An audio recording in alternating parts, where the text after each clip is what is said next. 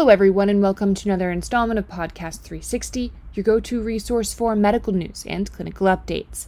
I'm your moderator Jessica Bard with Consultant 360 Specialty Network. According to the most recent data available from the CDC, there were 1.5 million visits to emergency departments in the United States, with pneumonia as the primary diagnosis in 2018. Dr. Charles Vega is here to speak with us today about community-acquired bacterial pneumonia, CABP, the financial implications for the care system and for patients of the various treatments, and the decision of inpatient versus outpatient care.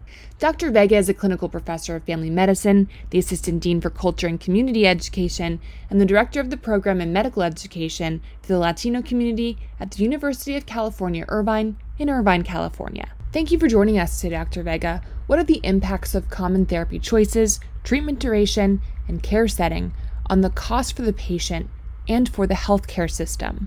Well, again, I think it's just worth noting just how incredibly common community-acquired pneumonia is in the U.S. So it's the leading cause of hospitalization among adults and children in the U.S. 2.2% of all visits to the ED were for community-acquired pneumonia. That was a study that evaluated a broad U.S. population, 2006 to 2009.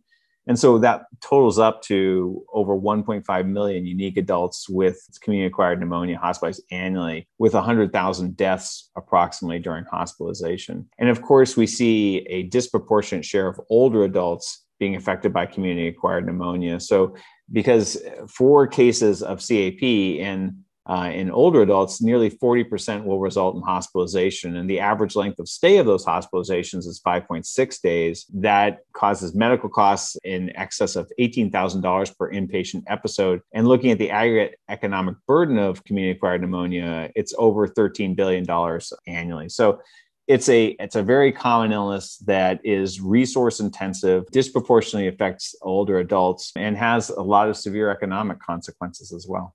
So speaking of economic consequences, what are the financial implications of resource utilization? Well, I think it's what I described. It's not just the direct medical cost, but it's also lost productivity. And so that's something that has to be factored in as well with such a common illness.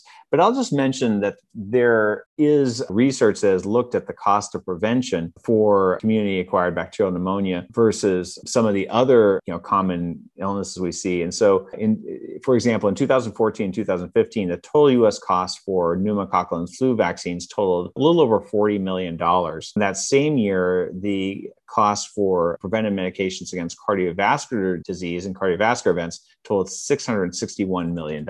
The cost for preventive medications to prevent osteoporotic fracture, $169 million. So we really need to invest in prevention here, and ounce of prevention is worth the pound of cure, certainly when it comes to prevention of pneumonia. So therefore, let's get those vaccination rates higher. Let's get those chronic illnesses treated better so we can prevent community-acquired bacterial pneumonia in the first place. What are the financial implications of changing payment models for CABP, specifically bundled care versus per event? Yeah, bundled payments are an interesting and evolving story.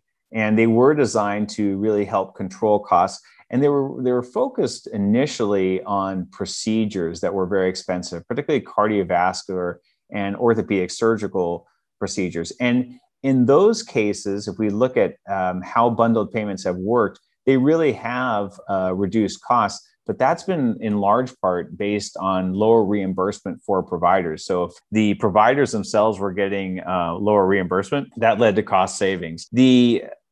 But the record in terms of overall, do bundled payments save a lot of money for Medicare, is more mixed, particularly when we're thinking about more medical diagnoses such as community-acquired bacterial pneumonia. Bundled payments are associated with some reduced hospital internal costs. So this suggests that hospitals have found ways to increase efficiency of patient care in multiple different conditions. But there's not really been a difference in quality of care when you look at readmission rates or when you look at mortality rates associated with bundled payments versus a fee-for-service model.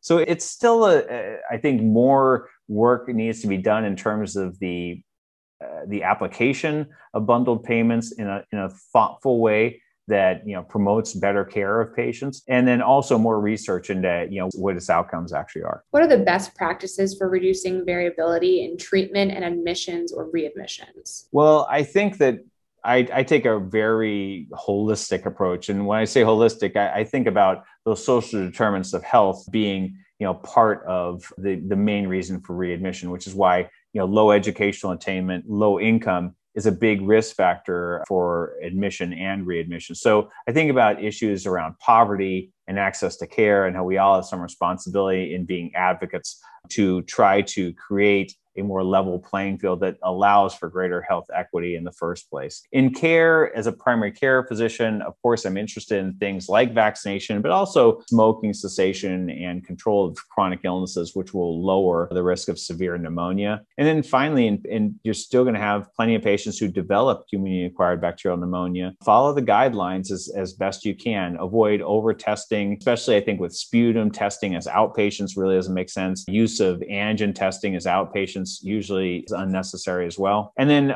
following patients closely. I think so many clinicians are great with their instincts as to who is at risk for complications, and then making sure they have a telehealth appointment shortly thereafter with you. Also paying attention to, you know, those patients, maybe it's an older adult with dementia who has real problems accessing your center, either with telehealth or physically coming in, and trying to address those barriers with them, being realistic about what the potential advantages and disadvantages are for each patient in terms of follow-up, and then trying to address them to ensure, particularly with a, you know, an important diagnosis such as CABP, so the patient does not do worse under your care. Is there anything else you'd like to add today about the financial implications of the various treatments? Right. So I think if you look at the guidelines, they recommend a more streamlined approach to diagnosis. And then in terms of management, using medications which are generic and lower cost. And that makes a lot of sense, because in my setting, in my world, you know, we have to start with those therapies first. They do work the vast majority of time. And so therefore I find them quite reliable. Well, thank you so much for your time today, Dr. Vega. We really appreciate you joining us. Thank you. It was a pleasure.